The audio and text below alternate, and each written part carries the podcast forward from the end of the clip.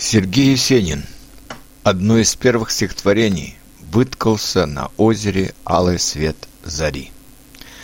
Выткался на озере алый свет зари, На бару со звонами плачут глухари.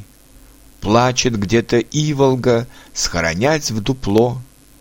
Только мне не плачется, на душе светло.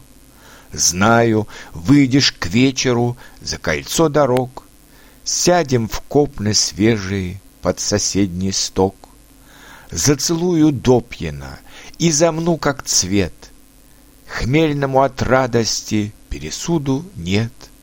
Ты сама под ласками сбросишь шелк фаты, Унесу я пьяную до утра в кусты. И пускай со звонами плачут глухари, Есть тоска веселая в алостях зари.